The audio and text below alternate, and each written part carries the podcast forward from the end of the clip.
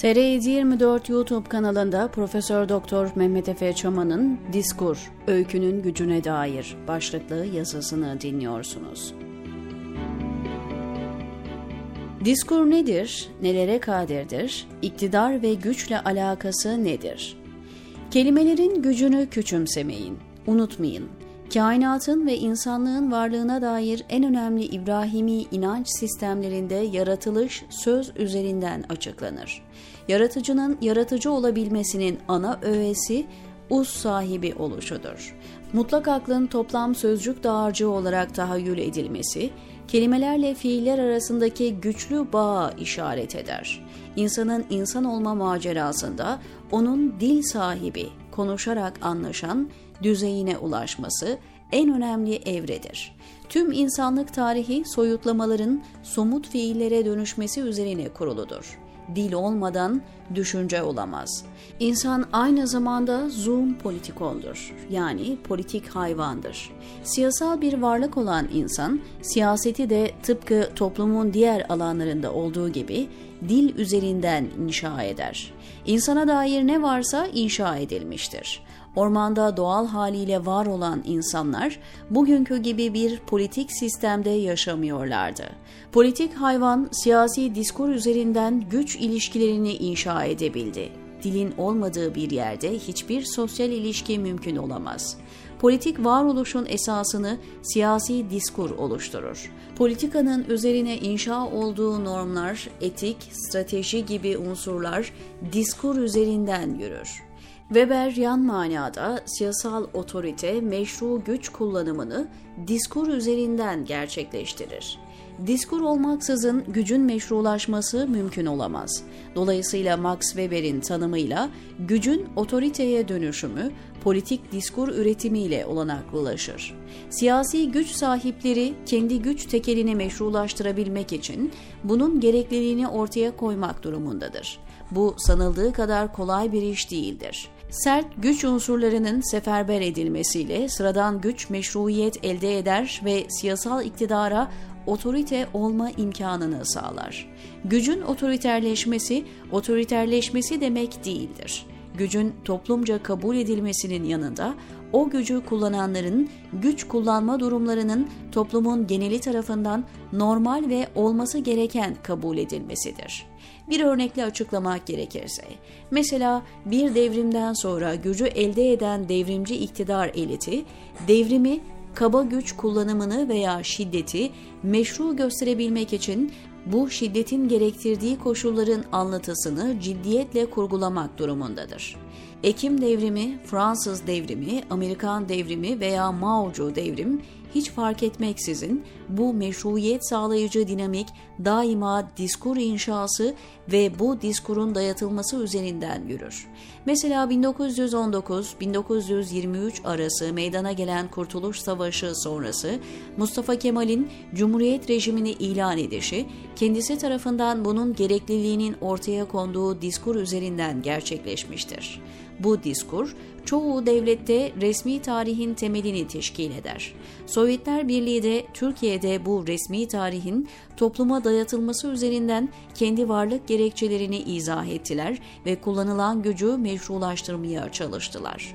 Dönüştürücü her siyasi hamlenin bir diskurla kitlelere izahı gerekir ki dönüşümü gerekli kılan gerekçeler halk tarafından kabul görsün.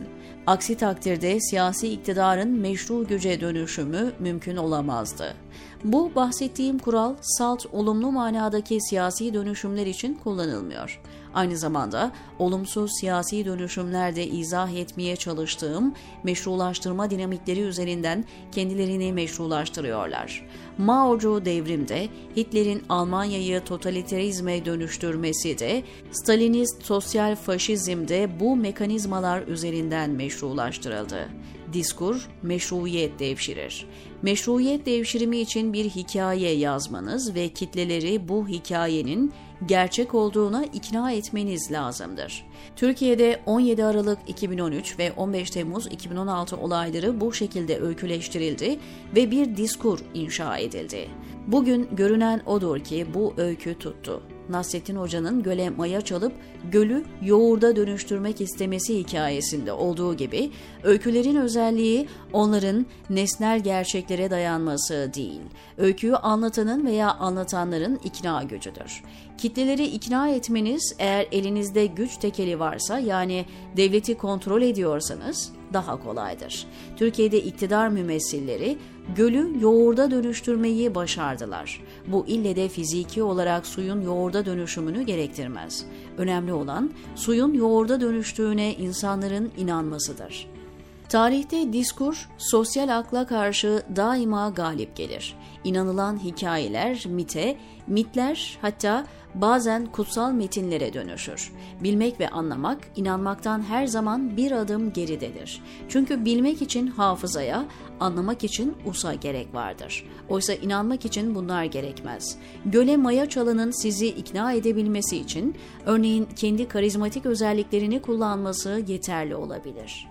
Diskurun en önemli potansiyel düşmanı hukuktur. Hukukun işleyişi rasyonel aklı gerektirir. Gücünü diskur kurgulamak üzerinden otoriteye dönüştürmeye çalışan siyasi hava korsanları tıpkı uçağı kaçıran hava korsanları gibi devleti kaçırabilirler. Devletin kurallar bütünü oluşu hukuk olmaksızın hiçbir işe yaramaz. Neticede devlet de olsa bir avuç insanın oluşturduğu bir sosyal ağdan bahsediyoruz. İnsanların anlattığınız öyküye inanmaları istediğiniz efsunu fazlasıyla sağlar. Bu size yeter de artar bile. Var olmayan giysileri giyen kralın çıplak olmadığını göremeyen hilyeler gibi Diskur üzerinden kitleleri rahatlıkla efsunlarsınız ve bu efsunlanış en yüksek geometrik hızla çoğalan bir virüsten daha hızlı yayılım gösterir. Göl maya tutmaya görsün. İnsanlar gerçek yoğurdun ne olduğunu hatırlamaz bile. Herkes yeni duruma uyum sağlar.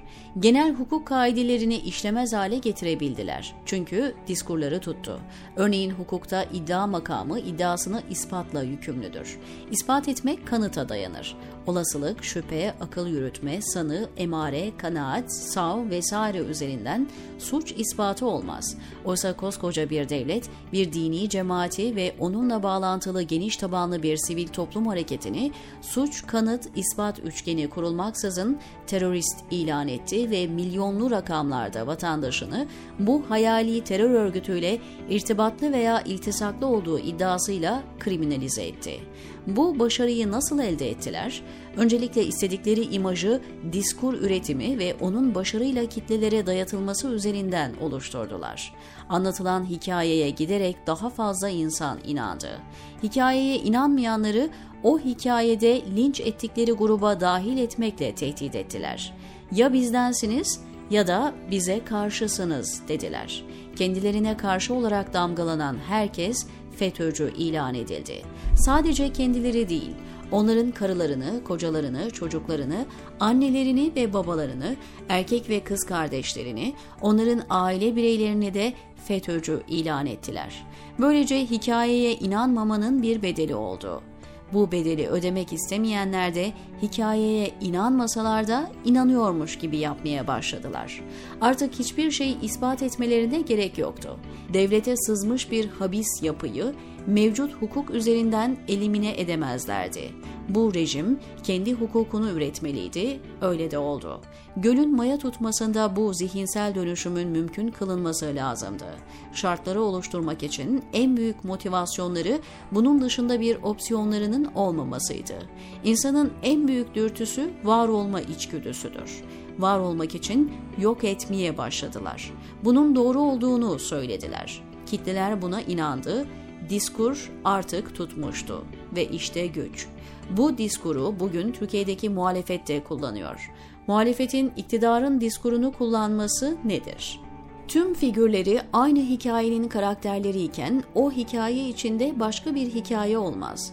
Olma iddiası varsa da bu hikaye gerçeğe tekabül edemez. Öykü içi öyküyü anlatan dolayısıyla ana öykünün figürüdür. Türkiye siyaseti muhalefetsiz bir alandır. Ortada bir rejim var. Bu rejim, rejimin öyküsünü kabul eden ve onun dilini kullanan tüm kişi ve kurumları kapsar. Bunun bir istisnası olduğuna inanmak rasyonel değildir ve bunu yapan kişileri o öykünün başka yan figürleri haline getirir. Matrix'te Morpheus'un Neo'ya söylediği gibi, sen bir rüya dünyasındansın Neo. Bu hayali dünyanın dışında bir gerçeklik olduğunu görebilmek için önce uyanmak gerekiyor. Öyküyü kabul edenler rüyayı yeniden üretiyor. Rüyanın döngüsü ona inananlar tarafından sağlanıyor. Diskurun gücü o güçlü inanç. İnanç çoğu zaman gerçekleri görmenize engeldir. İnancın tül perdesi ardından sokağa baktığınızda her şey belirsizleşir, birbirine girer, renkler ve şekiller karışır ve hayal gücüne geniş bir alan açılır. Diskurun gücü size sunduğu alternatif gerçekliğin gerçek gerçeklikle aynı anda var olmamasından geliyor. Sahtesi varken gerçek gerçekliği göremezsiniz.